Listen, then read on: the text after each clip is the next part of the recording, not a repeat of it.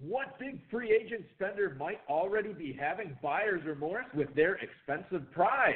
Where does the value lie in the Colts tight end core, and which Chiefs running back represents the best bang for the buck in FFPC draft? Plus, the 2018 FFPC Genesis champion John Walter joins us to break down his strategy and thought process from this year's draft and more. We've got a great show for you. Dave Gerczak is here. I'm Eric Balkman. Stick around. Your HSFF hour starts now. Your hands, everybody, if you got what it takes. Cause I'm KRS and I'm on the mic and premieres on the break.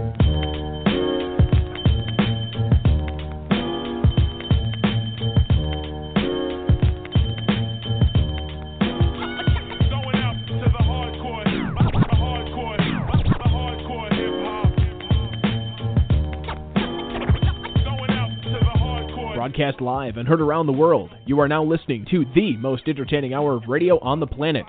It's the High Stakes Fantasy Football Hour presented by MyFFPC.com with your hosts Eric Balkman and Dave Gerczak.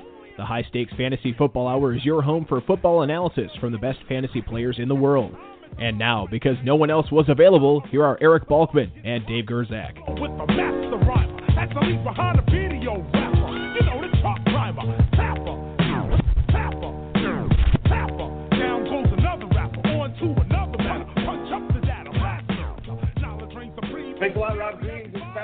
Salutations, all of you Balkaholics and Gerczak fanatics. Welcome to the latest episode of the High Stakes Fantasy Football Hour presented by MyFFPC.com.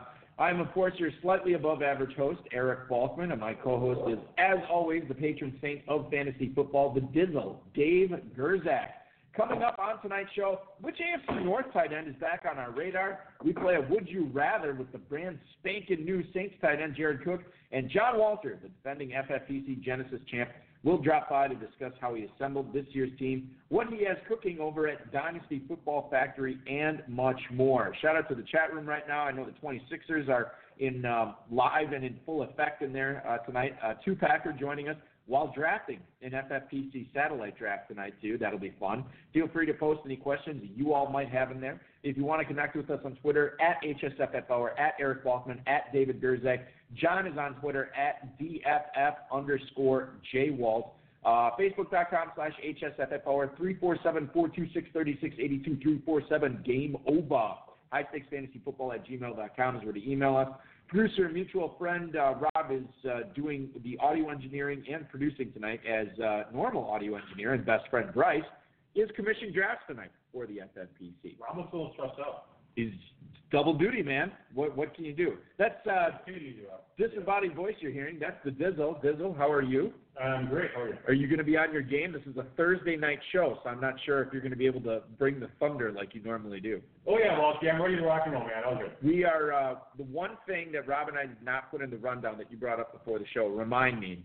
Talk a little bit about Antonio Callaway at the bottom of the hour. That's Yeah. that's one thing I want to get to. News is so slow that anything good coming out. But It, well, the news is not slow at the FFPC right now. I'll tell you that. Uh, Dynasty startups forming this weekend at myffpc.com. They're starting Saturday morning. Those are slow drafts, so make sure you're jumping in those.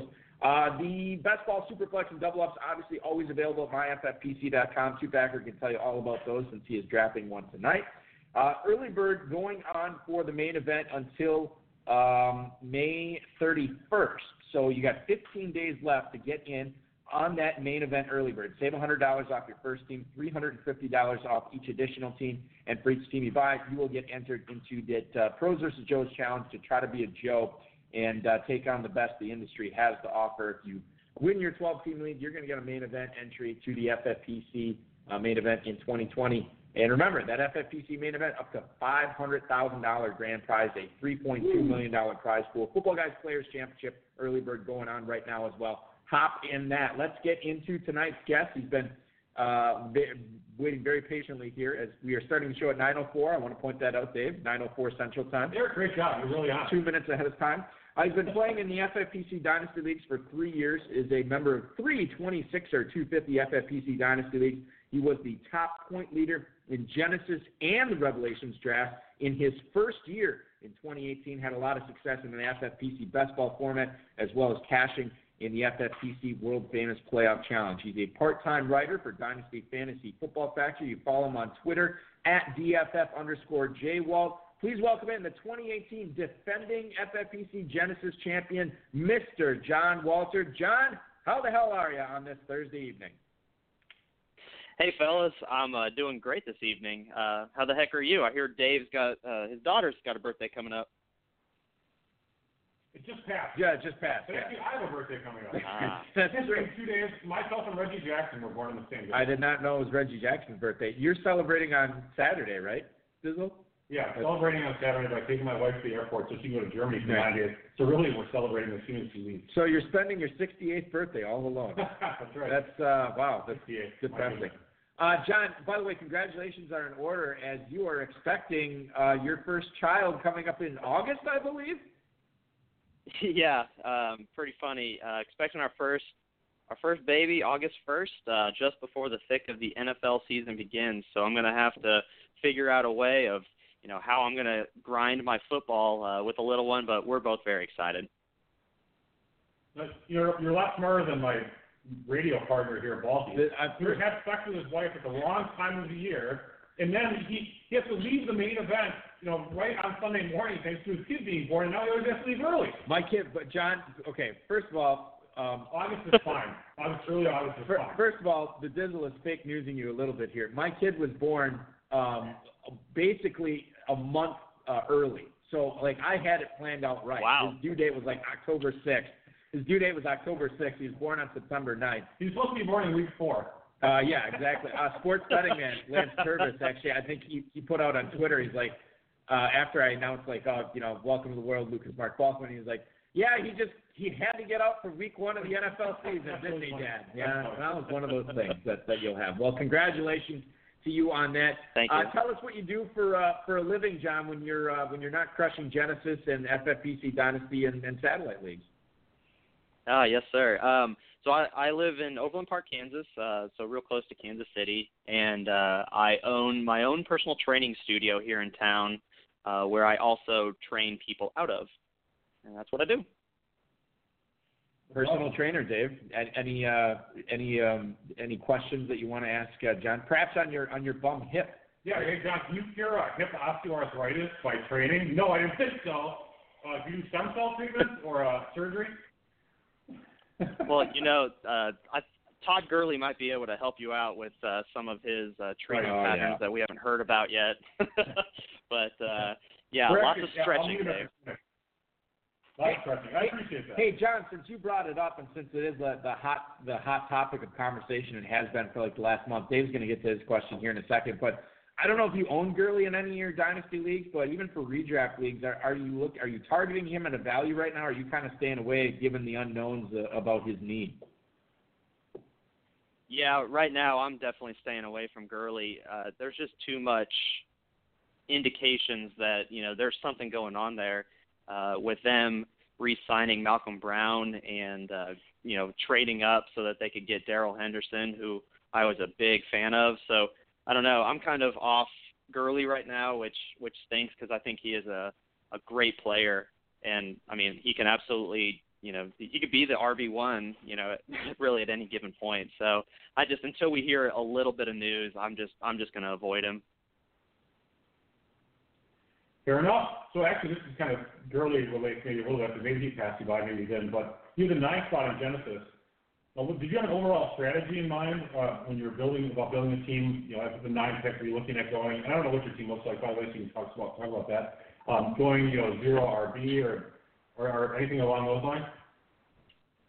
Yeah, you know, I I try not to really have much of a plan uh, with these types of drafts, uh, especially with uh, the group of 26ers uh, plus um, two packer. I mean, he, you know, I don't really know what he does, but uh, we, you know, I don't try to Annoy- he think too much people. about it. I just I let the draft, you know, come to me. I guess you should say.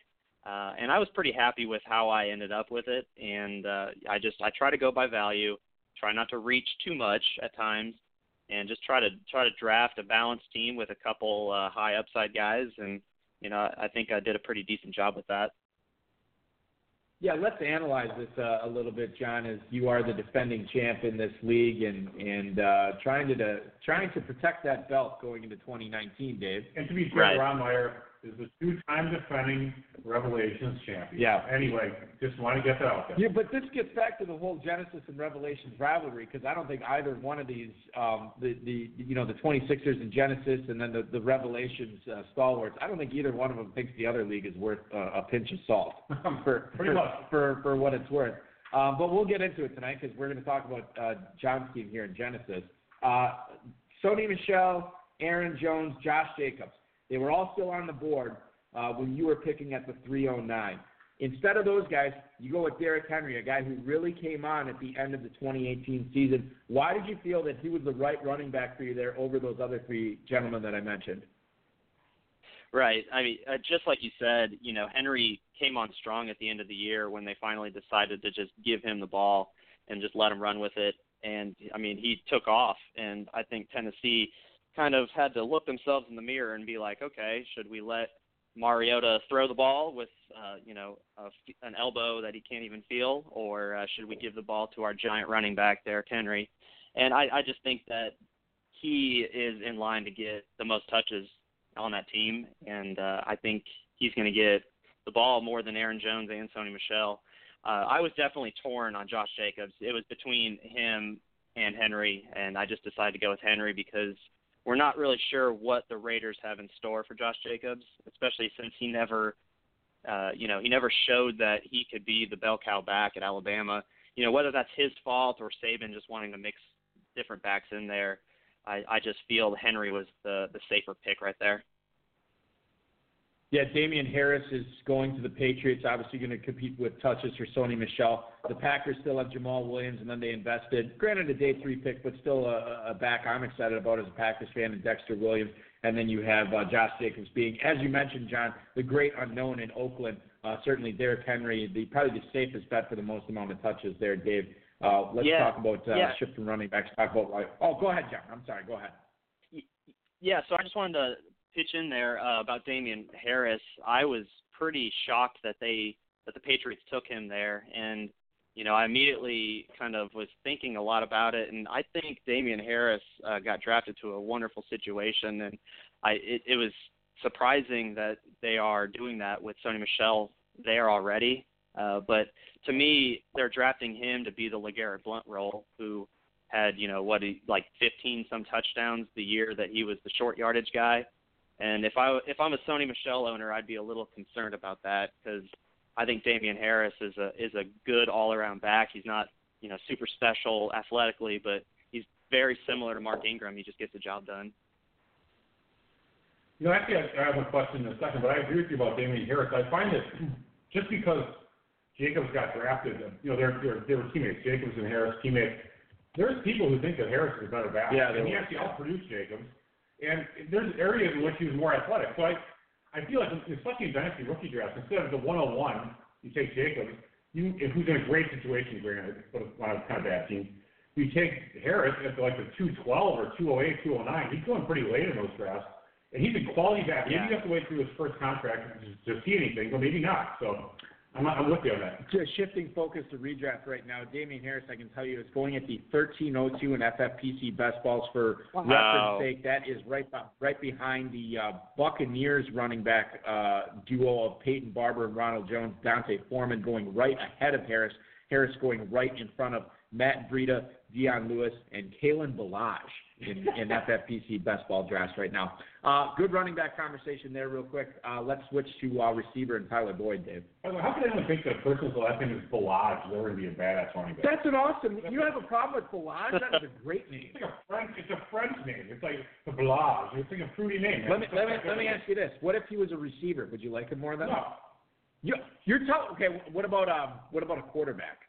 No, I wouldn't like that either. Well, There's the Dolphins draft a quarterback named Kalen Ballage, and you're like, oh, Taylor. That's even that's a oh that's that's first that's you are very. It's too effeminate for the NFL. Dave. You're an incredibly smart individual, and as far as like gauging players on their looks and their names, your judgment normally impeccable. Not here. Kalen Ballage is a fantastic name. All right. Put on a Twitter poll. Is Kalen Ballage a good name? you do Good that. football name. Good luck. Uh, Tyler Boyd's a good football We're, name. yeah, we're gonna stick with Tyler Boyd. You took at the 509, we're sticking with the odd number routes because the evens don't matter. About a round ahead of the normal uh, FFPC ADP. I love I love Tyler Boyd. I'm gonna give so whatever you say, I'm gonna agree with. So go ahead and tell us a little bit about why you like Tyler Boyd. 2018 was not a fluke. Is AJ Green getting hurt? Talk about Tyler Boyd for Boyd for 2019.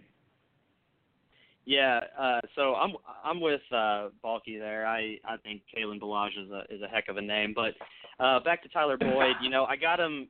I got him in the what was it? I think the late fifth round, uh, and he's my third receiver. And at that time, you know, you're you're under the gun with uh, you know the 26ers all are all around you, and you got to make your pick. And I was pretty happy with Boyd as my third receiver, just because I think he's very steady you know, I, I he had a great year last year, and half of his time was with uh, uh, Jeff Driskel as his quarterback. So, you know, with a healthy Andy Dalton and AJ Green back, I I don't see any way that Boyd doesn't stay as a solid wide receiver three with you know potential to be a wide receiver two. You know, he was top twenty. And what was he like? He was receiver 15, Balky, wasn't he? he I can, he was I'll, I'll look Oh, there that you up, go. Dave. And he was doing. I, I think his in split numbers with AJ Green were better than out of split. I thought I, I thought I saw that. Oh, he was he was better when the the He was coverage. better when he was yeah when Yeah. Green was there and healthy. Right, yeah. actually. Yeah, no, that's well. And, and here's here's the thing. It's like, are you really going to be all that upset if AJ Green were to go down again and Tyler Boyd becomes the number one target on that on that Right. offense? No, you're not going to be upset. Right. And even if he doesn't, as you just pointed out, Dave, Tyler Boyd was actually better with AJ Green last year than without. So uh, all good points there. I'm bringing up Tyler Boyd right now and, and how he finished last year among receivers. Dave, what did you say you thought he was? You thought he was top 15 or, thought he was or actually wide receiver 15, 15? 15th or so overall. Also, Tyler Boyd. Uh, Yeah, actually, you are dead on. Wide receiver 15 15, last all right, year. cool. Yep. A roto his had Nice. that the phenom score stat, and, and Boyd actually was had a super high phenom score coming out. And so I was I got lucky enough to grab him in, in waivers in a bunch of dynasty leagues last year as well as redraft. And anyone grabbed Boyd last year just couldn't be happier. I think. I think he's here to stay too. Yeah, and, and I'll say this too about um, uh, Tyler Boyd. This is a guy that I actually um, was pretty excited about uh, when he was um, in college, and I, I was like, you know, you know, you see these receivers, and sometimes you don't think that their skills are going to translate to the pro game. And I actually was like, man, I think Tyler Boyd's gonna be a pretty good pro. And then he just he got a Yeah. you know he just didn't break out for whatever reason. Um, but now he looks great. I was thrilled that I got him. Well, uh, nobody cares about my fantasy team. Let's skip that. Um, Tyler Boyd is going off the board right now as wide receiver as wide receiver 27 in FFPC drafts That's a deal, man. at the I'm telling you. at the 611 in FFPC best balls. Uh, for for reference's sake, again, I'll bring this up. The three receivers going in front of him: Allen Robinson, Jarvis Landry, and Mike Williams. Right after him, it's Tyler Lockett, Alshon Jeffery, and Corey Davis. Uh, so there you go on Tyler Boyd. I think he's a tremendous value there. Uh, and and and and John, I don't think you overdrafted him either. I, I think that was a solid pick there at right. the uh, at the end of the fifth. We're we're talking with John Walter, who you can follow on Twitter at DFF underscore JWalt. Check out his work at DynastyFootballFactory.com. He is the defending champion of the FFPC Genesis League. Let's talk about the, uh, as Dave pointed out, the odd numbered uh, rounds here. Uh, at the ninth overall pick of the seventh round, you got TJ Hockenson, and you made him your starting tight end there. He was the 12th one off the board in the Genesis draft. Now, obviously, you think he's in for a solid rookie season. How big could that se- this rookie season be for Hockenson in Detroit, considering that by and large we don't really see rookie tight ends blowing up their first year? Your thoughts on Hockenson uh, from a 2019 scope? Yeah, I uh, you know going into the draft, I thought Hockenson was was definitely the top tight end, and uh, being drafted top ten to the Lions solidified that point. You know, I I wasn't trying to wait on tight end. Uh, it's just all the other tight ends started going quicker than I thought they would, eh, or at least before I would want to draft them. And uh, so I, you know, I took I took Hockenson there. You know, they've got Jesse James, so Jesse James can be the blocker and uh, the guy that kind of uh, just does the dirty stuff while you know that frees up Hockenson. And I think Stafford is still a very good quarterback. They've got plenty of weapons there, and you know I see I see no reason why Hockenson can't be relevant in fantasy year one. I know it's a big it's a big jump, you know, the first year for uh, rookie tight ends, and we don't see it very often. Uh, but I he's so talented and athletic that I don't see any reason why he can't be at least a top 12 tight end this year.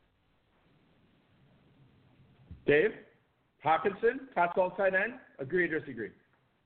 I think it's actually, I do think it's possible. Yeah. Um, it helps that it's Matt Patricia, who has had a front row seat for the prime of Rob Gronkowski's career, coaching him in Detroit, and the fact that you know there's no Golden Tate in Detroit anymore. You're having Marvin Jones and Kenny Golladay. I think Hockenson could be a reliable target over the middle, and he's a guy that you know every. I don't think there's ever been a tight end that has not had to improve his blocking to be on you know on par with the, being an every down tight end in the NFL, and I think Hockenson does too. But I think the learning curve with him should be a, a little bit less steep than it is for some other tight ends. So I think he'll be out there. Volume should be no problem with Hockenson. I think he can accrue. You know, he's going to have his rough stretches from now and then, but uh, but I think he's the type of guy that you can more than likely count on him uh, as an every week starter going forward in, in FFPC, and, and maybe he'll be uh, rising up draft boards. We'll see as we get closer to, to Vegas and the main event. I bet he does. I bet he does. He might. He might keep moving up. Um, you know, it's, I I don't I've never thought of you as a Carolina Panthers fan. Oh, shut up. But when I look back on when I look back on a lot of the players that you liked over the years, they seem to be a lot of Panthers. Steve Steve the Icon Smith, yeah. DJ Moore, Yeah. Christian McCaffrey, Yeah. and then this next gentleman we're going to talk about. You've been I talking. also like Cam Newton a lot of times. Did you really? Well, I like I like Cam because he's always available in like the Kentucky Uh, yeah. back in the eleventh round. Well, that is true. Um, but this next gentleman we're going to talk about. This is a player yeah. that Curtis Samuel. that you've been talking up uh, to me Yeah, off air I, I, actually, I hate him because none of these people, I was going to say the D word, in any of my eight leagues will will trade him to me. I offer him like second round picks. They, don't, they won't sell him. It's like he's not worth that supposedly, but they won't sell him anyway. You got Curtis Samuel at the 1109. Um, tell us what you think about Curtis Samuel. He's the number two wide receiver. They got rid of Funchess. They spun him off. They let him go as a free agent. So it's, it's Curtis Samuel's show. What do you think? Yeah. Um, well, first off, I really hope that he has a breakout year because I've got him in in two of the three uh, 26er leagues. Uh, my boy Spree at last uh, hated me for that, but I picked him up on waiver wires in the middle of the year last year. Uh, but yeah, I, I mean, I think that Curtis Samuel's a stud. You know, I loved his uh, tape from Ohio State when he was coming out as a rookie. Yeah, I, I think he ran like a four three forty uh, and uh, you know he got uh, he got hurt that first year, unfortunately. And I think that set him back. I think he broke his ankle fairly bad, and you know that that set him back, and he didn't even really start playing again until midpoint of uh, last year, and that's really when he started taking off. And you know I don't know if he's going to offer the week to week success, uh, but I can see him you know contributing and being a, uh wide receiver three in fantasy leagues. I you know combined with uh, DJ Moore and Christian McCaffrey and Ian Thomas, and you know if Greg Olsen is going to play or not. I, the the Panthers have a have a good uh, set of weapons there. Dave, you have uh, I know I know you have more thoughts on the Panthers offense here. Yes. Okay. Um, Curtis Samuel was wide receiver 24 last year from weeks 8 to 16. So that's you it. Go. He's a, he was he was a low MWR two last year from weeks 8 to 16. When Cam was dimmed up, you know Cam wasn't you know wasn't doing well. No, he wasn't. He was dumping it off McCaffrey like crazy. His shoulder was messed up. I mean, and now this I think is this his third. This is Samuel's third year. That sounds right. Yeah. Yes. Yeah, and like you said, I mean, his first year was kind of marred by injury, coming back off those issues, and the second year he kind of broke out, I think, late. And, and I know a lot of people who actually were using him as a starter late in the season. Right. John, let me pose this question to you first, and then I want to ask Dave and get his thoughts. Is there anything wrong with, or is it a smart decision? Is it a stupid decision? Is it a right decision? Is it a wrong decision? Let's say to build a team that features Christian McCaffrey, um, DJ Moore, and Curtis Samuel. Is there anything wrong with that in your opinion, or is that not something you would recommend? Well, for superfan Dave of of the Panthers, I, I'm not sure the correct answer on that one. Uh, but we'll see. You know, I I would probably say no, just because uh, we don't know what Cam Newton's doing right now. is his shoulder okay? Is it not? You know, are we going to see Will Grier in there? So I would probably have to lean no. Sorry, Dave. Hey, thanks a lot, man. You know, my wife and I, my my 16 year old, she's 16. Once she goes to college, we're moving to Charlotte. We're getting the hell out of Wisconsin. Charlotte, really? Yeah, we're moving to North Carolina, man. Where they held the uh, the uh, political convention for Selina Meyer in the Canal of. I don't know if you noticed that or not. Yeah, I'm not even sure what the what, if, if she's a Democrat or Republican. Uh, that's that's uh, that's the so, so genius, part of the genius of that show. Would you? Josh Springer there? You're our friend. He's in. He lives right outside Charlotte. I actually, I almost got stranded in Charlotte um, uh, coming back from our cruise a month or so ago, and and, and uh, I texted him to see if I could bunk up with him that night. Um, no, you're Dave. Uh, you know, you don't have. I mean, obviously, you have to invest in McCaffrey. You have to invest more uh, to a certain point. And and Samuel, it's, it's not a huge draft pick. Is that? I mean, would you would you would you consider building, or perhaps you're already planning on building some teams featuring all three of those Panthers players on one squad? drafting me. Yeah. Um, John said he would not do it. yeah, I, I wouldn't have a problem with it. I, you know, I I kind of um. Or maybe we could throw Samuel out of the equation, more in McCaffrey. Well, I have more McCaffrey on a lot of teams. Oh, you do? Okay. Well, that's a dynasty. That's a little bit different. Oh, you're talking about a redraft? Redraft, yeah. Yeah, actually, I would I would actually consider for the just the two receivers for sure. And then would you also get Cam? Would you target Cam? yeah, I would look at the whole offense Okay. and, and try to you know take it all in. Fire that Panthers colored bullet. I would. I would actually. I would do that with the Cardinals this year one too. By the way, I would say. Oh God, here we go. uh, yeah, I would say. You know, dude, Fitz is super cheap. Isabella's cheap. Hakeem Butler's cheap. These are rookies, granted. And uh, Christian Kirk's not that super expensive. David Johnson is pretty good. And then uh, Kyler Murray. I mean, go air, full air raid offense. This is gonna be a team with a top top ten, maybe top five in offensive plays. Who cares if their offensive line sucks ball either? We get the ball out in like a second. And, and I'll say this: now they did make some some additions to that uh, to that uh, defense this year. They signed a couple of corners in free agency. They obviously got the kid from uh, Terrell Suggs. They got him from Baltimore. The kid, The kid, Stupid, he's, yeah. he's a youngster. Chandler Jones is still on that team. Patrick Peterson, we found out, is going to be suspended for the first six games of the season. So I don't know if that maybe opens them up to shootouts a little bit more. We'll have to follow that as well. But Davis, Cardinals all the way. Doesn't Drew Maselli live down in uh, in, in that area? No, he's he lives in California, but he vacations. He vacations there a lot. Yeah.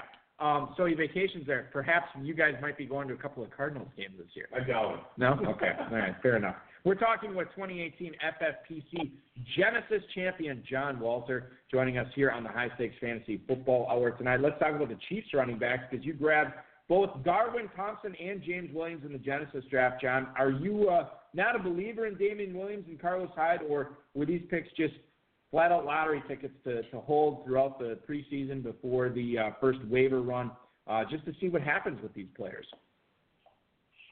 Yeah, that's. I think that's the million dollar question going around uh, Twitter right now.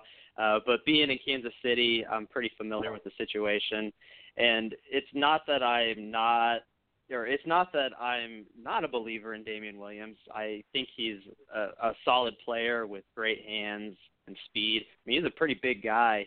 I just, you know, watching all of the Chiefs games, he doesn't have the power up the middle, and he got stuffed, you know, on third, third and short and goal to go situations, you know, multiple times. And once they picked up Carlos Hyde, I immediately, you know, just thought to myself like, well, there's the short yardage guy. And then they, uh, you know, and then so going to Darwin Thompson and James Williams before the draft, I thought those two were uh, destined to be, you know, satellite backs in a in a system, and I I, I was very pleased watching their tapes. I think they are phenomenal athletes and and good at what they do, and then the fact that they ended up on the Chiefs together is pretty amazing. I both of those guys are are very talented, uh, and uh, James Williams had like 200 catches in his college career. Uh, Booby Williams, Wow. and so I, you know, I I just think that a guy who can catch 200 balls for Andy Reid, I mean, that's got to got to be worth something. Damian Williams is going at the 304 in drafts right now, so if you do like him, you will have to invest heavily into him. Getting him in the third round, he's going ahead of Right. Marlon Mack, Derrick Henry, Aaron Jones, Kerryon Johnson, Devonta Freeman. Wow, Devonta Freeman at the end of the third. Never thought I'd see the day. Uh, so that is where Damian Williams is going. that high. Sorry.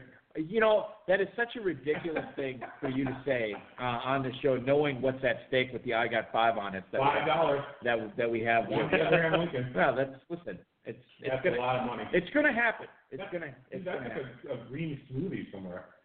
Oh, at What the was the Bonafide? Juicery downtown.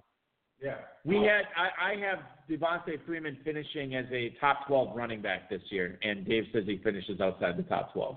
Yeah. Thank you. I'm happy. Never a doubt, John. Don't you worry. Never Yeah. a doubt. John is All right. politically correct and not saying I'll- anything. I'll keep the faith. Yeah.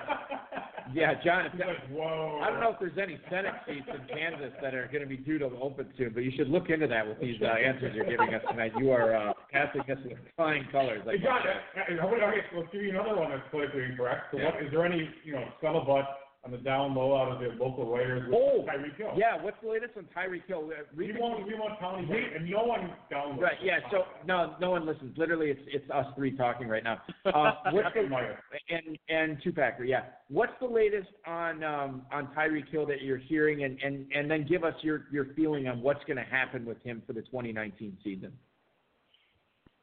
Oh man, I, I, I honestly, we, we have not heard a single thing here recently. Uh, so everybody has the same knowledge as I do about the Tyreek Hill situation. I know, you know, the news talks about it constantly, and you know they drafted Nicole Hardman, and you know he's going to replace Tyreek Hill, but uh, you know right now I feel like everybody's just kind of in a holding pattern, and there's just nothing nothing to really go off of. You know, if he's if he's guilty of a crime, you know he shouldn't play. He this is his second chance and the the Chiefs uh, took him. Uh, but you know, if if he's if he's innocent, you know, I think you got to let him play. Excellent. So, you know, recently, I, you know, I, there was a bunch of selling going on early on in the situation. Sure. And now it's kind of calmed down a little bit. So, John, I Right. actually got a recent trade offer in a dynasty league. I own Tyreek Hill. I own him like four leagues of eight. And I've not dealt him at all since, but someone offered me the 208 in a rookie draft for Tyreek Hill. And what would you do in that situation? Oh, I would definitely hold on to Tyreek at that point. Yeah, and that's what I did as well. Because I feel like his value is kind of rebounding a little bit because it's kind of like the no news is good news thing. And even if they suspend him for eight games, it's like, what is a 208 receiver? That's a Miles Boykin type guy. Yeah. All right, maybe Miles Boykin's going to be great, and maybe he will suck. I mean, who knows? Right. But I mean, if even if he's great, Right. is he going to be Tyreek Hill great? That's the question. And and and I think you make a good point there with uh, with holding on to the proven known asset uh, at, this point, uh, rather than you know the wild card that you would get in in that deal. Uh, I just do want to mention this with Mecole Hardman. Uh, well, first of all, let me talk about Tyreek Hill. I feel like last week there was a lot of reports saying we're going to find out this week, and we never did. And now here we are at the end of the following week, and we haven't heard anything yet. Um, so your point to no news is good news is, is apropos here. Um, the other thing I'll say about Nicole Hardman, if Hill is suspended, this is a dude who uh, I just read an article today has been playing the wide receiver position for two years. Was a quarterback before that. He played the wide receiver position for two years at Georgia, which featured you know guys like Nick Chubb, Sony Michel, D'Andre Swift was there last year. Um, Todd Gurley. It's a heavy. It's, historically been with, and by historically I mean like last half decade. It's been a run heavy attack there for Georgia. He is going to an offense that is a pass heavy attack with Patrick Mahomes flying the ball all over the field. Something to consider in rookie drafts. I know we don't know, but certainly the Chiefs I think would have more information than us. Well, They- yeah, they traded up- they- they did it. They traded up for Mecole Hardman. Right. There's something there. I'll just leave it at that. Yeah, we call him Nicole Nicole Kidman. is what we- I don't. Two Packer does. That's fine. By the way, uh, new season of Pretty Little Lies coming out on HBO, a future sponsor of the High Stakes Fantasy Football Hour. Check that out. Meryl Streep joining the cast. Let's get you uh, some listener emails here for you, John. Al in Lawton, Oklahoma. What's up, John? Is there any value with the Baltimore receivers catching balls from Lamar Jackson after last season? They basically remade the group there, and I'm not sure what to expect. Thank you. That is Al in Lawton, Oklahoma. He makes a good point. Michael Crabtree remains a free agent. John Brown is catching balls from Josh Allen up in Buffalo. They have uh, some rookies there, um, some, a lot of new faces in the Baltimore receiving corps. Can any fantasy value be mined from those wideouts, in your opinion, John? Uh, actually, uh, so you you mentioned I, I write for Dynasty Football Factory, and I just wrote a player profile for Miles Boykin, and I Yeah. truly think that Boykin has the talent uh, that could translate to that offense. Uh, you know, it's not like it's not like his quarterback at Notre Dame, you know, was lighting the lighting the world on fire. He's a big he's a big guy. You know, he's got great hands. He's very athletic. I think he's like six four, six five. He's nothing like ESB from the year before. You know, I actually think Miles Boykin will fit well into that offense. You know, it's not going to be a super uh, high volume air raid, nothing like that, but he could definitely be depended on for some uh, for some catches this year. I'm not super sold on uh, Hollywood Brown. I he is just electric speed wise, uh, but with the Liz Frank injury and being like 170 pounds or whatever, you know, tiny. Uh, I just I just don't know if that's going to work in the NFL. I, you know, he's he's not just a deep threat. He he ran lots of routes underneath, and then he's di- you know he's dynamic with the ball in his hands. I just don't see a guy that small being able to maintain his body. Uh, just takes one hit, and it's a it's a brutal league. They're gonna they're gonna go after him. You know, I hope he does well because I'm a Big 12 guy, and you know he was he was phenomenal at OU. Uh, but I, I really think uh, Boykin uh, is the guy to get. Uh, Snead, Willie Snead might have some some touches, but definitely, uh, you know, I would say Boykin and uh, Justice Hill, the two rookies. There you go. There's a lot of speed that got drafted, Balky. So hey, uh, so John, so Boykin, I wanted Boykin. I just looked at his mock draftable profile. And, you know, mock draftable is a great site for just looking it up, and he pretty much you look it up and he covers the whole damn thing. You know, he covers like the whole I don't know, it's like a hexagon or whatever it is, or decagon, right. twelve. Uh, I was- who, I- who I- played D and D? I mean, uh, twenty agon or Well, well, D, don't say agon. D and D was three dimensional though. That was Whatever. Anyway, so he covers up almost the whole thing except for bench press. He bench press. He was he's six three two twenty. How much do you weigh, John? Shut up, Balky. Oh, I'm John, he's a personal I mean. I'm I'm a yeah, no, I'm a small guy. I'm I'm only five foot six and I weigh 155 pounds soaking wet.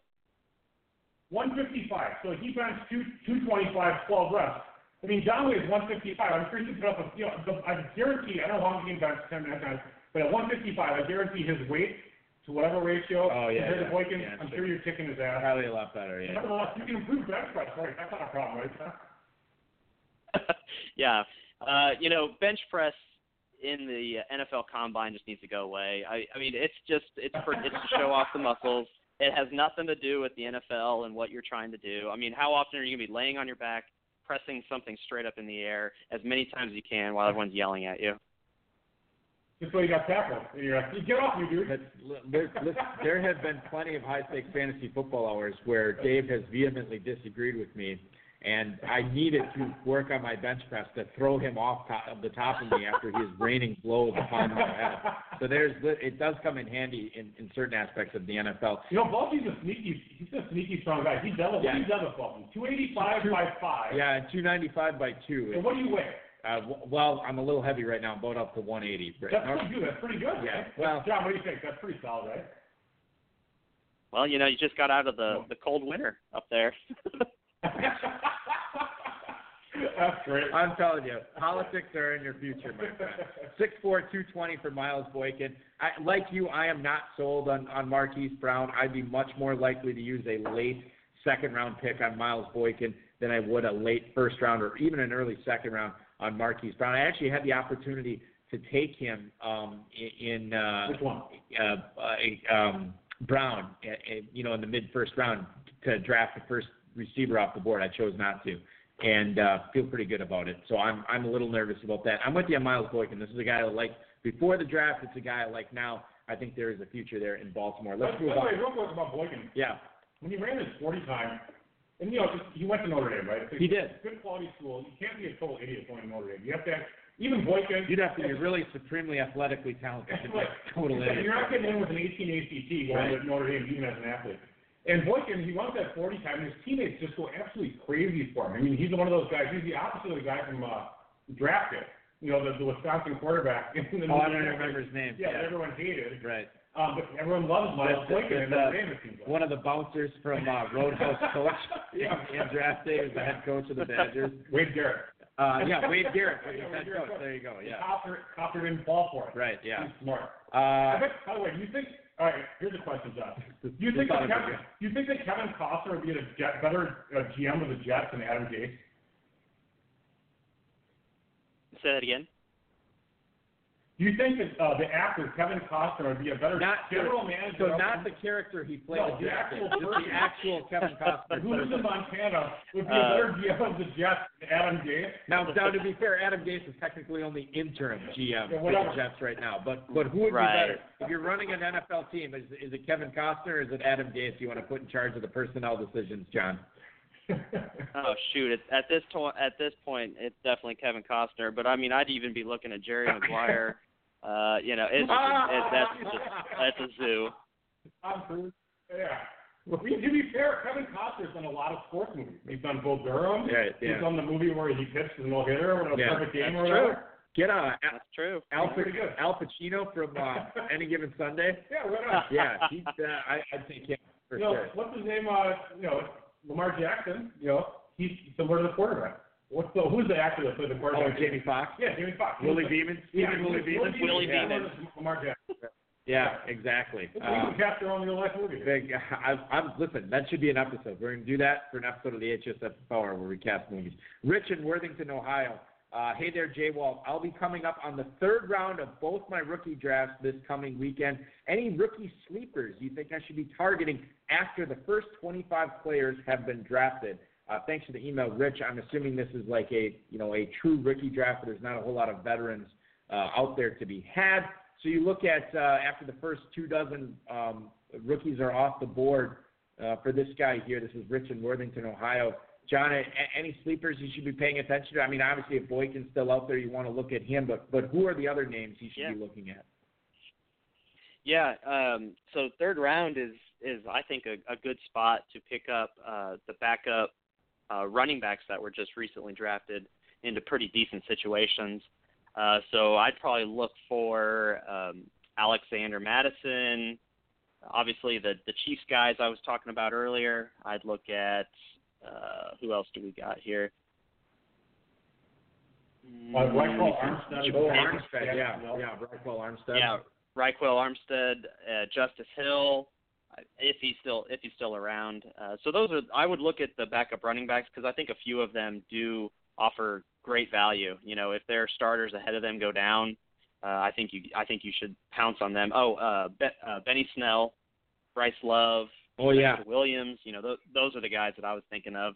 Um, and then as for receivers, I really actually kind of like uh, the guys that went to Washington. So I like Terry McLaurin and um, uh, Kelvin Harmon. Uh, Stuart Bree in the uh, chat room also chiming in with another player, uh, Diontae Johnson, the uh, Pittsburgh Steelers receiver, uh, there as well uh, as a player you should be paying attention to. Dave, I should mention this. Yeah. The other night I was commissioning a football guys draft. I don't know. Well, I, I'm just going to say it. Who cares? Um, 11th round, Bruce Anderson from Tampa. Wow. Yeah. Uh, Did he go ahead of uh, Peyton Barber or I, I did not see where Rojo and, and Peyton Barber went, undrafted free agent? but Bruce Anderson, 11th round of the football guys That's draft. almost a sticker pick. that sparked up the chat uh, a little bit in that draft. Uh, was was interesting. So good to see you there. I would just throw in. I, I kind of like Josh Oliver and Kyle Warring as tight end, Sure. tight ends in the third round. FFPC Dynasty, Whether it's tight end Yeah. premium Yeah, whether it's tight end premium or not, those guys. I mean, granted, the problem is you do have short rosters at FFPC Dynasty. You have to cut down to 16. So are you willing to let, let those guys develop? But both teams really like them, I think, and they're both good athletes. There, especially if you have like a sort of a win now type team, Dave. You you are top heavy. You have a lot of elite talent. Uh, those are the type of players that you can afford to marinate on your roster here for, for a year or two and and see what uh, what comes of it. Uh, let's uh, let's talk about John. As, as you've been very gracious with your time, I'm just noticing the time right now. I can't believe you you haven't hung up on us yet. Can you give us a guy that you're staying away from in rookie drafts uh, this season, as, as well as a sleeper that you'll actually be looking to ac- acquire for your dynasty squad? I know we've hit on a ton of uh, names so far. Is there anybody that we haven't touched on uh, that you'd like to bring up? Yeah, so I- you know, Marquise Brown was definitely one of them. I like I, like I was saying earlier, he's an incredible talent, extremely fast, uh, but he's already injured and he's tiny. So I've just I'm st- I've stayed away from him. Um, one of the other players that I'm lower on than I I feel like the masses are, especially in the the 26er chat. Uh, they all kind of lit me up when I said this, but I'm actually lower on Miles Sanders. Uh, Dustin, who uh, goes by Beast in all those leagues. Uh, he kind of he kind of came after me a little bit. You know, I'm just I'm not I'm not saying I'm not saying that Miles Sanders is a bad player because I think he's very talented. It's just I think David Montgomery and Josh Jacobs offer a good floor. Uh, you know, I'm worried that if Miles Sanders, you know, he's going to Philly, where they have uh, Jordan Howard, who, you know, Jordan Howard was really good at goal to go situations, short yardage gains, and Miles Sanders was not that great at that, and Miles Sanders wasn't the best blocker in the world. So I, I feel like in year one he may he may not be on the field as much. Uh, but you know, I could be wrong. I could absolutely be wrong there. It's just I'm going with uh, David Montgomery or Josh Jacobs well before I even uh, think about Miles Sanders, and so I probably won't be getting Miles Sanders at all. Dave, uh, one of the great things about having uh, this show is we get to talk to a lot of high stakes players, and occasionally these high stakes players will cross over into the industry and end up churning out some content. And we are lucky enough to have John Walter tonight on the show. That is one of those such players that That's I'm right. referring to. Yeah, and John, just, you know, usually we hate industry guys, so you're. We you're do not hate industry guys. Yeah, you have an industry guy long enough for you, us to hate you, so we'll, you know, we. But we, I've never Well, hated an industry guy. Oh, okay, so finally, I hate them all. Okay, that's fine. I fine. understand, they're all very nice, but there's a couple that I don't like. But anyway, Uh, anyway, Dynasty Football Factory, we do like, actually. Go ahead. Yeah, we are big DFF fans. Go ahead. No question there. Um, what, what do you have, uh, John? Uh, He was gonna say something. oh, sorry. Go ahead, John. What are guts talk. Yes, I'll try. uh, I mean, yeah, I, I honestly, I just started writing for DFF uh, just part time about a month and a half ago, so I'm still new. I'm not really in the industry. I'm just an amateur player who thinks he's good at fantasy football. Yeah, that's exactly right. So, and that's cool. You know what? I think it's I think it's cool when people actually when they've been very psyched, find people who play and are passionate, they play high stakes, low stakes, mid stakes, whatever, and they write and they can write eloquently. It's great. So, uh, do you have any uh, certain articles you're working on or anything you're thinking of? I mean, obviously you have a full time job, but this is kind of a, something you do probably night just for fun. And I think which is a, such a cool hobby, by the way. Yeah, you know, so I, my wife was pretty encouraging to me because I I've had some success with fantasy football recently, and you know I I feel like I just I understand football. I watch it a lot. I played it a lot growing up. My older brother is a high school football coach here in town, and we talk about sports just constantly. Uh, so you know, I just I like just writing for fun. It's it's it's a good thing to get away from the real world at times and there's a lot of craziness in the world. So being able to just sit there and talk about football, you know, you can't get anything better than that. But you know, right now I'm just working on player profiles of rookies on new teams and uh, trying to figure out who could be the next uh, uh, Philip Lindsay. You know, and well, you know, all right now during uh, these rookie mini camps and OTAs, you just you you hear the the sunshine and rainbows about every player. So you know, right now I'm gonna I'm I'm gonna try to you know read between the lines a little bit and figure out you know who who is the dark horse, who is nobody talking about. You know, just try to find that guy. That's really all I'm working on right now. Well, you know, the good thing too is that your name is a good, you have a good name. You don't have to- you have to change your name like J.K. Rowling. Or John Phelan Balaj, Yeah, according John to Walter, you have two first names as your name. Right. You don't have some stupid Gerczak last name, Polish Polak name. So you're, you're in good shape there for writing articles. So you Right. got that Well, going for yeah, I you, try. which is nice. Yeah, I know You're exactly. Dalai Lama. Dynasty, DynastyFootballFactory.com. Check out uh, John's work there. He's already got articles up on A.J. Brown, David Montgomery, late round sleepers uh, for running backs, and uh, obviously uh, some stuff on Miles Boykin there as well, as you mentioned earlier. Uh, follow him on Twitter at DFF underscore J Walt, the 2018 defending FFPC Genesis champion. And don't forget, don't uh, don't let this distract you from uh, John Walter being the leading points getter in Revelations last year as well. The gauntlet has been thrown down to Packer. We'll see There what we happens go. in Genesis here. We'll see. We'll see what happens. So Uh, Myers victory is a fluke. well, I w- I wouldn't say it's a fluke, but we're going to find out because uh, Tupacker is in Genesis this year along with all the 26ers. We'll see how he fares, and we'll be paying close attention to that. Uh, we kept you way later than I said uh, we would tonight, John. I really appreciate Yeah, all, all of your time. A lot more than seven minutes, my friend. Wait, 17. Yeah, um, and uh, I want to thank you for coming on the show. Good luck in all your leagues this year, dude. We'll keep following you, uh, all your work on DFF, and, and of course, uh, all of your uh, posts on Twitter as well. A lot of great stuff there. Thanks so much again, man. Hey, I, I truly appreciate it, guys. Uh, it was a lot of fun, and uh, go 26ers and two packer. You're just way out of your league at these days. Ah, gotta love it. Gotta love it. Thanks, John. Be good. We'll talk again soon. Thanks, fellas.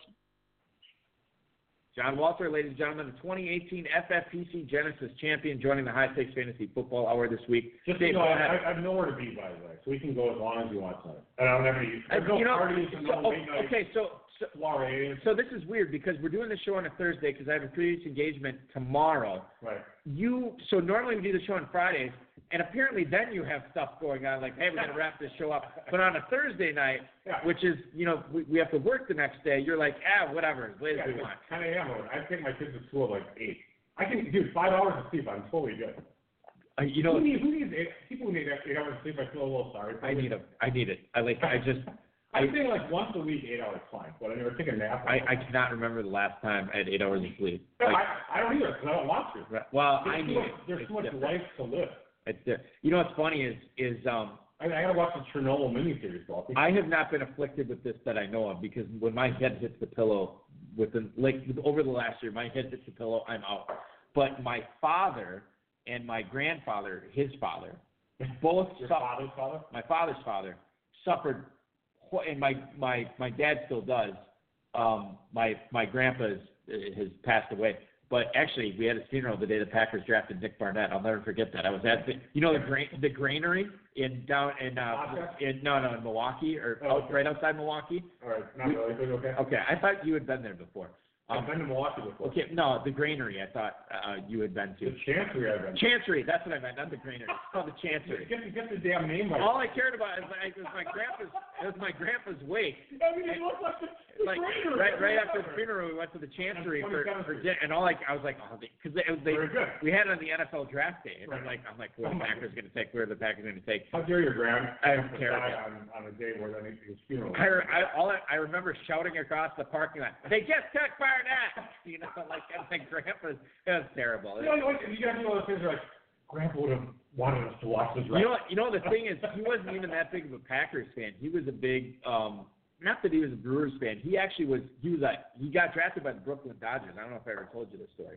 He got His drafted. father's father got By, drafted. yeah, by by Brooklyn, and Wow. yes, and he could have gone in their minor league system and and pitched with them, but it was right around the war, and he ended up going World War II. two, yeah, and he ended up going, you know, doing that, and and when he got back, he's like, I'm just gonna start a family and screw this baseball thing. Yeah. But he, it's amazing. Right? he had the opportunity to. He was a really good baseball player. It just, show, it just shows the devastation that people that served in World War II had, and it's amazing. It's, It's- it's, people don't even have any idea how much those people I, you know what? Not that I want to dwell on this, but one of the things I'm like. I want to start tearing up. No, no, that's, that's, that's, we were at my at my grandpa's funeral. and My dad, I'd never really seen. I don't think I've ever seen my dad cry, but he came close at my grandpa's funeral.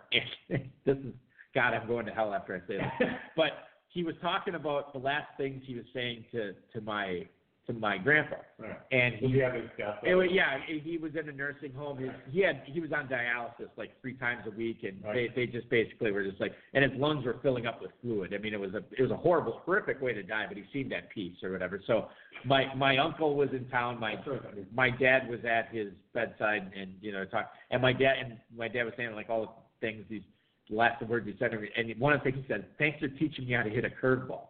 which which was you know because my grandpa was you know a big baseball player. You know it's funny though, and I was thinking about this while my dad's saying it.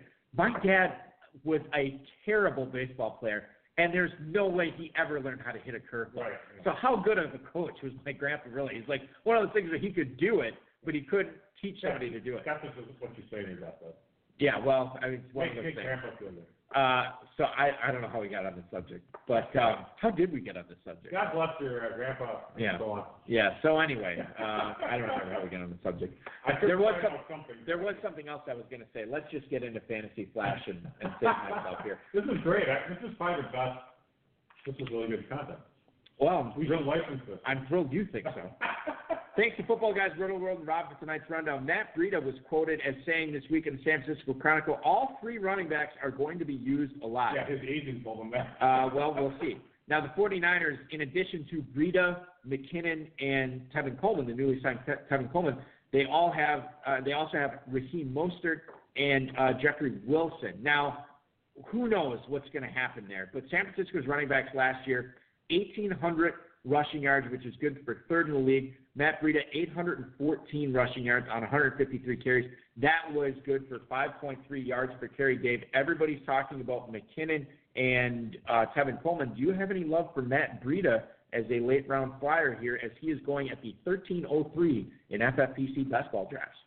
Uh, I'm not a big Breida fan, and I I don't have, I don't really have a quote in front of me, but I thought the, the coach recently, I read an article the coach said recently, and it was like, oh yeah, our starting running back will be back, and da da da. Just talking about McKinnon. like, McKinnon, right. Yeah, he's the guy. Breida's like, you know, he's he's fine. He's a good player in, in limited doses, and if you can trade him in dynasty, you should. Uh, let's just bring this up right now. Dave, um, who's going first in FFPC best ball drafts, Tevin Coleman or Jerick McKinnon? I hope it's McKinnon. It is not. Well, then it's a mis- I think it's a mistake. Tevin Coleman, you want to take a guess at where they're going? Um, let's, okay, now that I know. Right. I'll say Coleman's going in the mid eighth and, uh, McKinnon's going in the mid ninth. Uh, Tevin Coleman is going at the 704. Okay? Jerick McKinnon going at the 806. All right, so I was off by a round on each, right? More or less. Darrell Henderson, Latavius Murray, Rashad Penny, Tevin Coleman are the four running backs going ahead of Jerick McKinnon in drafts right now. Dave, I think you could make a, make a pretty strong case for Henderson, uh, certainly Latavius Murray. I'm not so sure about Penny Henderson? Henderson over what I say. And that's Well, I mean, oh, yeah, you said Henderson over, I mean. over- Henderson over McKinnon. Yeah, I mean, I, I- I guess you could make a case for either side. I mean, you could say that The one guy I wouldn't say you can make Darrell Henderson, the, the backup running back to, to Todd Gurley. the backup, Dave. Well, the thing is, in- reality, he technically is, right? I mean, the coach. Technically, you're an asshole. Actually, if you ask my former doctor, I officially am. Um, anyway, I don't know what that means. Uh, I got fired by my doctor because I was mean to the nurses because they weren't very nice. to. Are you serious? Yeah, I got, I got let go. I, did you tell me this, I think I told you the story. I don't care. I don't remember this. Yeah, you know what they they said? You were mean to the nurses, and they said you need to find a new by, doctor. by an email, yeah, because they were. I was talking about my hip, and I want I need to get a, an MRI so Right. I get stem cell treatment. Right. And they're like, well, we we referred you to ortho. Go talk to them. I'm like, hey, you know what? Piss off. I mean, how about you just say, oh, hey, I'm sorry, Mr. Gers, I think your hip's still hurt. Right. Um, perhaps you know what I mean. They just weren't very nice. Right. So I, in return, was not very nice to them. Right. Yeah. Anyway, back to Tit for tat. yeah. I don't want to say after the nurses, but anyway, not very nice, and I'm happily looking at Bell and Hell. There you go. Anyway, back to what we were talking about. Uh, McKinnon. McKinnon, I yeah. prefer McKinnon. I just I think he's actually the guy. I mean, I've had my doubts about him, but I don't. You know, Tevin Coleman's is a straight line speed guy. He's never been all that great, really. He's just. I, I don't think he's all that good of a player. I don't think Breed is all that great either. Here's what I think. I own Tevin Coleman in one dynasty league, and I had no idea he was being drafted first in uh, in FFPC best ball drafts. I thought it was McKinnon as well. Right. Um, I need to trade Tevin Coleman, Dave. That's what I need to do right Yeah. now and, and get something for If him. nothing else for McKinnon. Uh, yeah, oh, that'd be great. I, I, McKinnon in a, in a second. I do that in a heartbeat, absolutely. Kyle Rudolph says he is, quote, too young to take a pay cut, according to the Minneapolis That's Star. Tribune. Yeah. He has owed 7.275 million in the final year of his contract. We've heard the rumors of him be potentially traded to the, pay, uh, to the Patriots. Uh, the Vikings are up against the cap. They could release him as well. They would save 7.625 million against the cap by releasing or trading Rudolph, Dave. Is there smoke excuse me, is there fire to this smoke here with Rudolph potentially leaving the Vikings for greener pastures? I guess what I'm getting at is if you own him in Dynasty, what are you doing with him right now? What should you be doing with Kyle Rudolph right now? You know, you can't. You know, I was just looking at those stats from last year, and they're just not. It's weird because he was tight end 12, but he averaged 9.7. Okay, he actually kind of sucked all year. He just week 16 had 33 points. So if I take out week, I'm going to take out week 16 in my analysis. All right. Just for fun. Let's just let's just exactly. Survey says Processing, processing. he only dropped down to tight end 14, but he's averaging eight points a game. I mean, that sucks. You know, I don't even like In an offense with Thielen and Diggs, mind you. No, granted, that's fine, but hey, whatever. Um, seven million is a lot of money to pay him, but on the same token, he's been there for a long time, and he, maybe he feels he deserves it. I don't care. From a fantasy perspective, Rudolph's not exactly getting it done. I don't like Irv Smith all that much either. He's a very he's a he's, Yeah. he's a below You've made your point on. below average level athlete. He's a young young player. He's not a great athlete at all. So, So would you like him more if Rudolph gets released or traded? Sure, I do like him more. I don't think I would. Would you be- You know, Oliver and Warring are both better, and so is Dawson Knox. Actually, they're all better athletes than uh, than Irv Smith. Now, granted, he came up super early, great, but he's not going to get any faster, or stronger, or jump higher. I don't think. Uh, let's uh, talk about Le'Veon Bell. He's um, signed with the Jets, and apparently that did not please Adam Gase, who didn't want to spend that kind of money at the position, according to sources. This reported by the New York Daily News as Manish Mehta. Uh, the Jets, as you know, fired GM Mike Maccagnan, uh, Mike, excuse me, Mike Maccagnan, uh, this past Wednesday, and he was in charge when the Jets signed Le'Veon Bell to the four-year, $52.5 million contract, $35 million guaranteed. Now, if you remember Adam Gase, he was the OC with Denver. He was the head coach with uh, Miami, and they used RBBCs quite a bit there. I don't think that's going to be the case uh, with the Jets this year, Dave. Knowing what you know now, does that change the way you would draft Le'Veon Bell in a redraft league going forward? Knowing that Adam Gase did not want him in at his price tag. You know, I, you know, weirdly enough, weirdly enough, a little bit. And the reason is that I feel like the team has, has proven themselves and the organization has proven themselves to be dysfunctional. So that bothers me as an overall. I mean, what does that do for the locker room? It just can't make you feel that good, right? And by the way, I think Gase is actually right. I feel like they did overpay Le'Veon Bell, and it was a totally stupid move to do that. I also don't think Gase is a very good quasi GM. I don't think he's a very good coach either. So I don't think much of the whole organization. I love Le'Veon Bell's skill set, but I don't think Le'Veon Bell and his agent made a wise move. So I mean, in in the first place, with this whole holdout thing. Mm-hmm. So I feel like it's a bunch of idiots that are drafting and holding and managing other idiots. So how, how is all that turn out to be good? When you have Darnold trying to develop, who actually showed promise as a rookie, but nevertheless, like I don't know. I just I'd rather I, I would rather own James Conner, who's being drafted in a similar position, to a pretty good organization. With granted, they've had their own problems as Right. well. But I, you know, Conner looks really good. I know Conner's not as pedigreed as Le'Veon Bell, and had, I don't know. I just don't feel quite as good about the Jets. And they're going to score a lot more points than the Steelers are. Shifting into James Conner, John Walter touched on uh, Benny Snell as a guy to pay attention to in the third and fourth rounds of your rookie drafts. Uh, if you own James Conner, um, would you be targeting Snell there? Are you worried about Snell if you don't get him for, you know, if you are a Conner owner? I know Jaylen Samuels is still there. How do you see that Steelers backfield working? I mean, is Conner the bell cow there, or do you think it's more of an RBBC this year?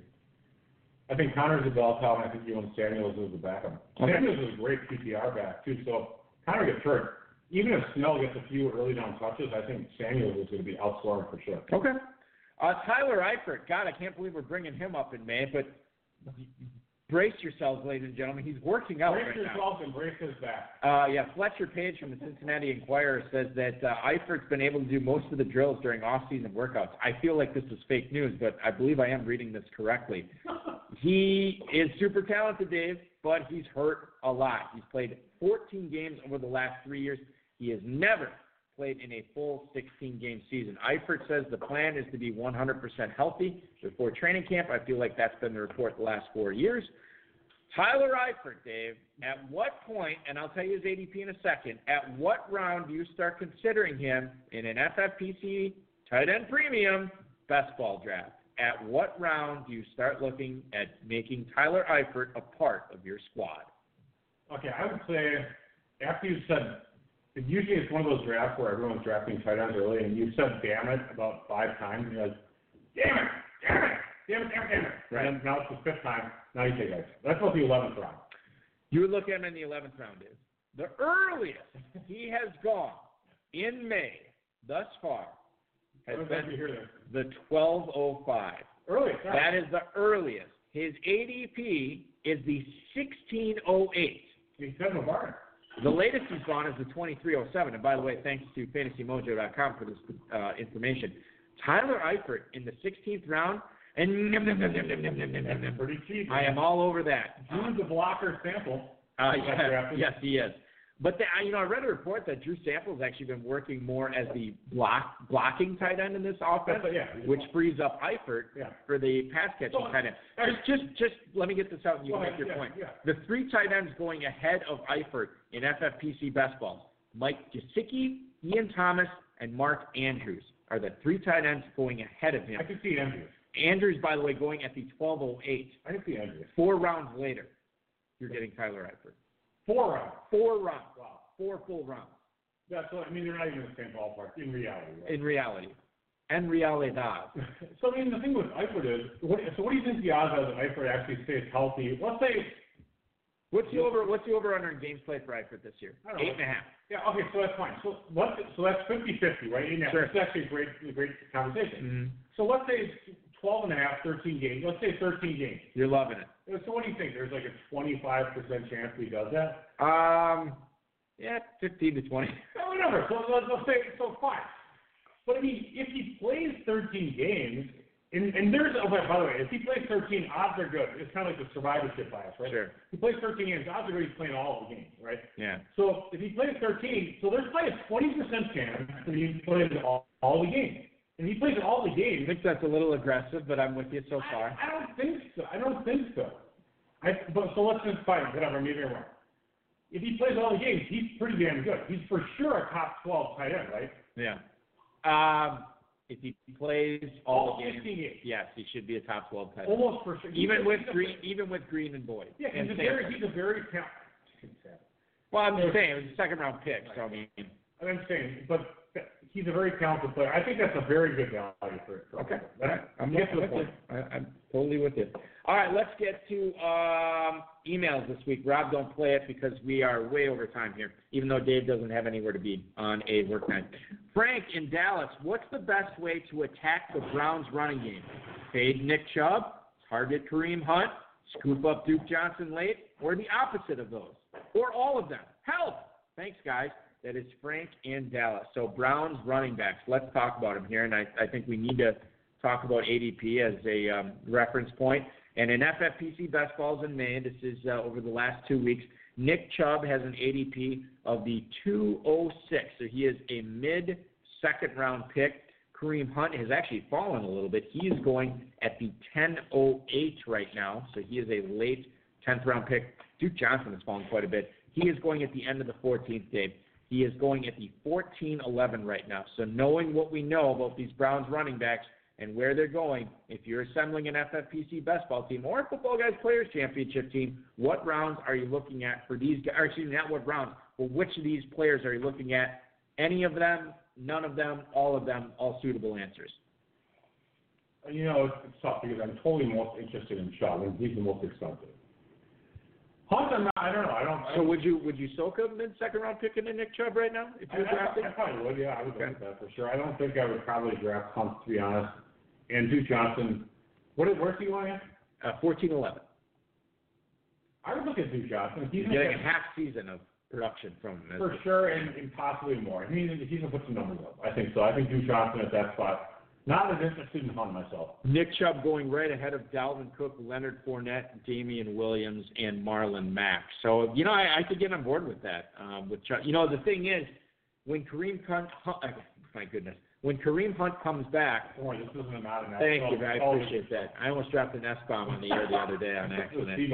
Um, the uh, you know when he, when Kareem Hunt comes back, certainly Chubb's touches will be dialed back. I don't think it's going to be a ton. So I, I think as long as Chubb stays healthy, if you soak a mid second round pick into him, I think you will be loving life.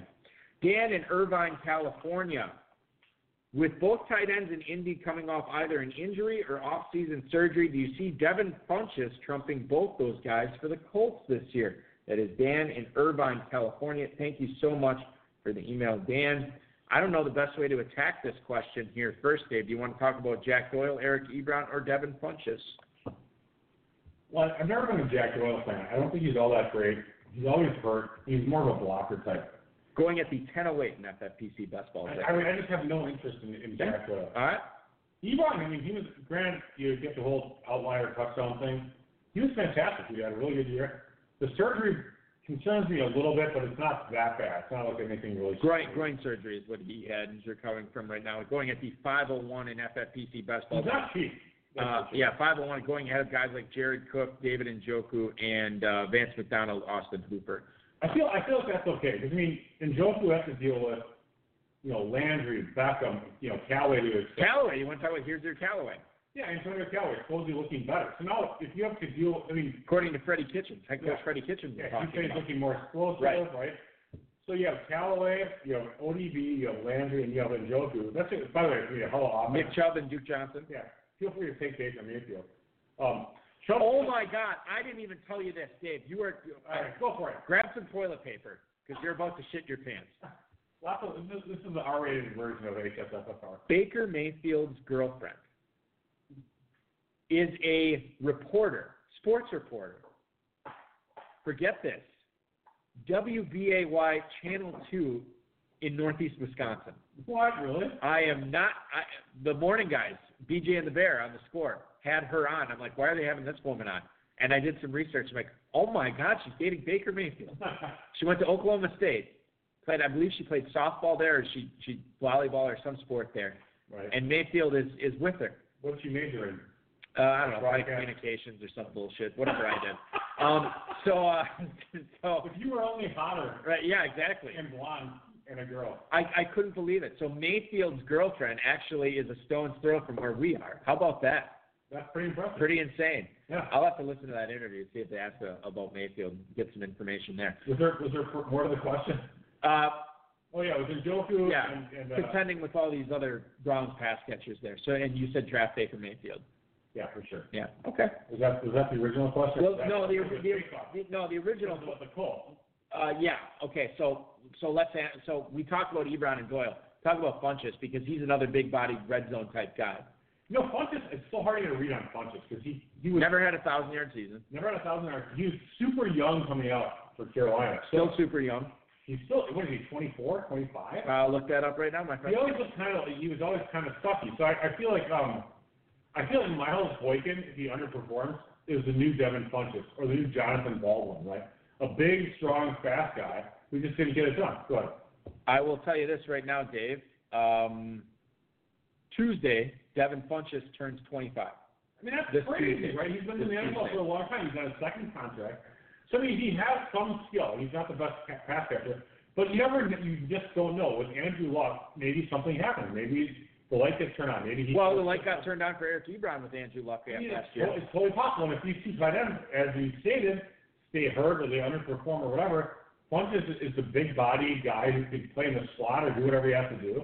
And you have, uh, you know, like T.Y. Hilton and uh, what's the young, the young, uh, Par- Parris Campbell. Yeah, Parris Oh, Campbell.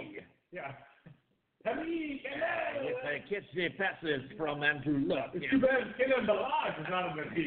yes, my, my countryman Kalen Ballage, if we have to play him in the playoffs, I can imagine I will be cheering very hard for him.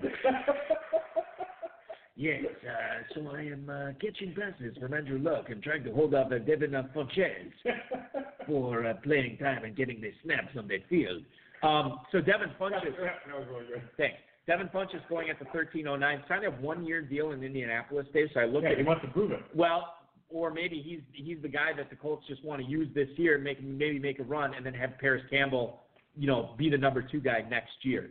Um, but Funchess this year, uh, I, you know, I guess I'm slightly nervous about, but at the 1309, I'm not really nervous about him. I, I'll invest. I think that, I think that totally makes sense. Yeah. Taking Funchess. By the way, good job by his agent, one year deal. I was talking to my wife today earlier. She was watching the show Grey's Anatomy, which is awful, and she admitted it was awful. And the actress, who's been on for the whole time? Meredith Grey was played by Ellen Pompeo. Yeah, and she's still been on it, right?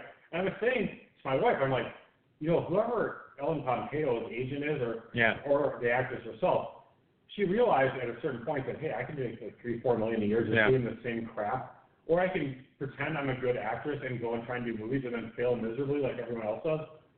I'm going to keep doing the Grey's Anatomy stuff. She actually did do at least one movie, Dave. Well, that's fine. She whatever, but I mean, she's still doing Grey's Anatomy. She's still getting those four million a year, Yeah, right? Um, before she blew up at Grey's Anatomy, she actually played Luke Wilson's love interest in the hit comedy Old School. Oh yeah, Yeah. of course. That's right. I remember that. Yes. So, um, getting back to Devin Funchess from Ellen Pompeo. By the way, did you see this whole Bachelor flack that like uh, Kelly about. Kelly Ripa and then now Mar- um, Ellen Pompeo is defending the I honor feel, of Kelly Ripa. like this, this is our podcast. This should be the extra podcast, the, the the, the bonus show. The uh no, it's, it's really interesting because like a, these ABC talents are like cannibalizing each other right now. It's it's really hilarious to watch. Um, okay, It's so like Survivor ABC. Sort of, yeah, a little bit like that. So that's our take on the Colts. Uh, let's move on to the next email. I want to fly through these last. Well, we aren't going to be able to fly through this one. Greetings and salutations, Antonio and Tony. I'm wondering if Jared Cook is being a little bit overdrafted based on the coaches talking him up and joining a high-powered Saints offense. No. No, he's not being overdrafted. Okay. I know, where's he getting I will tell you in a second. How good can he be with Michael Thomas and Alvin Kamara there? Could you play a Would You Rather with him? Your game starts now. That is Paul in Fort Myers, Florida. Thank Thanks, you Paul. so much for the email, Paul. Thanks for listening. Sounds like he's a regular listener. Jared Cook, take a guess at where he's being drafted. All right, you know, I'm going to guess, well, beneath Ebron, even though I think I might like That's a great guess. I'll say it's 507. 505. Oh, dude, seriously, 507? That's really close. Yeah, it's, it's insane. Wow. You, you were dialed in on this. And actually, he's going four spots right behind Eric Ebron. He's the next tight end drafted Wow, after Eric guess. Ebron. Let's play Would You Rather here, Rob. Don't play it. Uh, would you rather have Jared Cook or Evan Engram?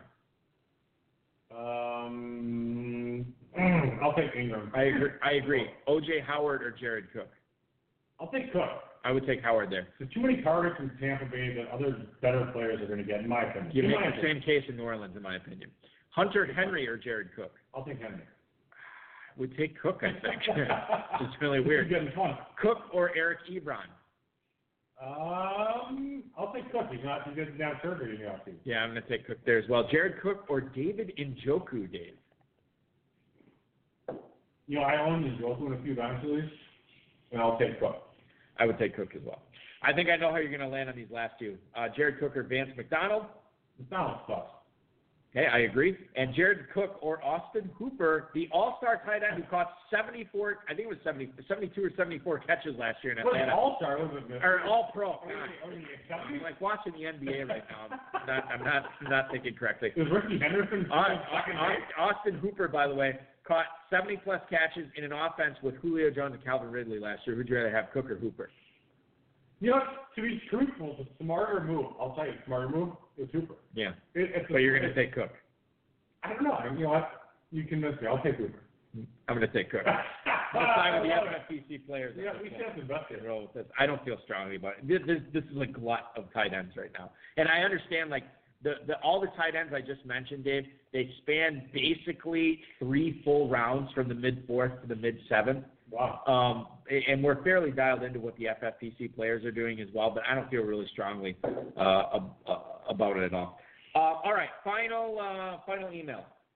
Sean in Pittsburgh. Hey, Dave and Balky, how do you see the backfield split in Denver this year between Lindsay and Freeman? Are either of them good selections at their current ADP? Now, Dave, uh, by the way, thank you for the email, Sean in Pittsburgh. You need to know their current ADP. You are on fire. Do you want to guess either one of their ADPs? Uh, yeah, why not? Uh, I'll say Freeman is in the mid seventh, and I'll say Lindsay's in the mid fifth. Okay, Freeman is going at the 903. So hang on, Freeman. I'm gonna write this down. Nine oh three. Phillip Lindsay, who, by the way, might miss part of training camp because that uh, horrible Yeah. wrist injury he had week 16. Phillip Lindsay going at the 408 right now. Jesus. Uh, that's the Lindsay pick is awful. Okay, that's But awesome. terrible. Fine, The worst. got it. Take Freeman around the heck. I mean, this is the Take, unbelievable. take him in the eighth, you're saying. Absolutely. How does the back split up percentage-wise in the backfield between Lindsay and Freeman this year? I think 60-40? I think Freeman ends up winning the job. I don't think Lindsay is going to be fully recovered. Wow. And Freeman's a good, really good talent. I like Lindsay as a player. So trade him in Dynasty if you got him. I think that's not a terrible move. Yeah. You trade an undrafted free agent for for max value now? Sure. Would you rather have the 2019 112 or Phillip Lindsay? I'll say 2019 112. Um, I would rather have the, the 112. And the reason I Would say you ra- hold on. the reason I, Go ahead. No, go ahead. Go ahead. the reason I say it is you can get either Murray or Isabella, both air raid uber superstars soon to be that no one else. So you would trade Phillip Lindsay straight up for Kyler Murray right now? Let me tell you something, Balky. I traded the 112 and the 201 for Tyler Boyd and the 301 in a in a draft. And I felt in the league. I felt Okay, about yeah, And now, and now, like I could have probably gotten Murray and Isabella, and I'm actually not that happy about it now that I think about it. I'm happy I have Boyd, Right. and I'm a little pissed overall that I made a bad move with. Well, Anyway, go ahead. Um, let's say Lindsay is healthy um, for week one. Freeman wins the job. Is he a bell cow? Is he 70-30? Who's who's catching the passes in I, this I, I offense? think I think everyone I think every running back on the planet, with the sole exception of uh, someone like McCaffrey, is is is a 70-30 back. I mean, there's almost no one nowadays gets 90% of the snaps. No, and, and I, I, I guess my point with the 70-30 split is I want to see if you felt it was me 70-30 or closer to like 55-45 or something like that. I would say I would say it leans more towards Freeman. That it's probably more like 70-30. Okay. Um, and Devontae Booker is an afterthought. Yeah, he's not that. He's Okay. not a good player. Got it. Yep. So if you just looking at Dynasty Trade Calculator for Dynasty trading purposes, Lindsay has a grade of a 15.3 value and Freeman's an 8.4 according to that. So 15.3 is uh probably like 107, 108. Let me just look here quick. Uh, okay, so a little higher. It's 105 range, 104. Yeah, so okay, 105, 106 range is what Lindsay is currently valued at. And Freeman is probably like a 112, 201 range is what they're saying. So, for, for whatever that's worth. I get it. I get it. Let me uh, this last question of the night. I promise. It's been an off, awfully long episode. Um, But an awfully great one. well, I hope so. You are offered a trade for a team that you put in the lowest third of your dynasty league. So they're a bottom four team. So it's not a great trade. I don't have a good team. No, no, no. You- This is the team offering you this deal. They're going to send you their 2020 first, okay? Yeah. In exchange for Lindsay straight up. Yeah, for sure. 100%. You would take the In a second, yeah, absolutely. Oh my God. Okay. Why wouldn't you? Well, hold. I, I, strong class. I'm trying to get you. I'm trying to get you to think about this. Let's say the returning champion offers you his 2020 pick, and he's loaded for bear again. Okay, if it were me, I would deal Lindsay at that point because I don't value. I don't look at Lindsay, who's an undrafted free agent, the same as, as a highly drafted player. And Freeman, even a third round pick, is not super highly drafted, but it's highly drafted enough. So at that point, if I, you know, keep in mind what we talking about Zac Stacy. Remember, he was a fifth round pick. Everybody loved Zac Stacy. You should have sold Zac Stacy for a 112 pick or whatever in the year that he broke out. because He was garbage after Right. that. I'm not saying Lindsay is that, but he could end up being that. There's, there's Zac probably- Stacy didn't make a Pro Bowl, but there's, there's probably a 30, 40 percent chance that Lindsay ends up flaming out. Yeah. Don't you think? What do you think? I don't know if it's that high, but there there certainly is a, a significant chance that that he could. And obviously, this wrist injury is not going to help him at all. Uh, I am with you on this. I need to sell Lindsay. I would take a 2020 first from anybody in the league. So, I'm you, know, surprised- you want him?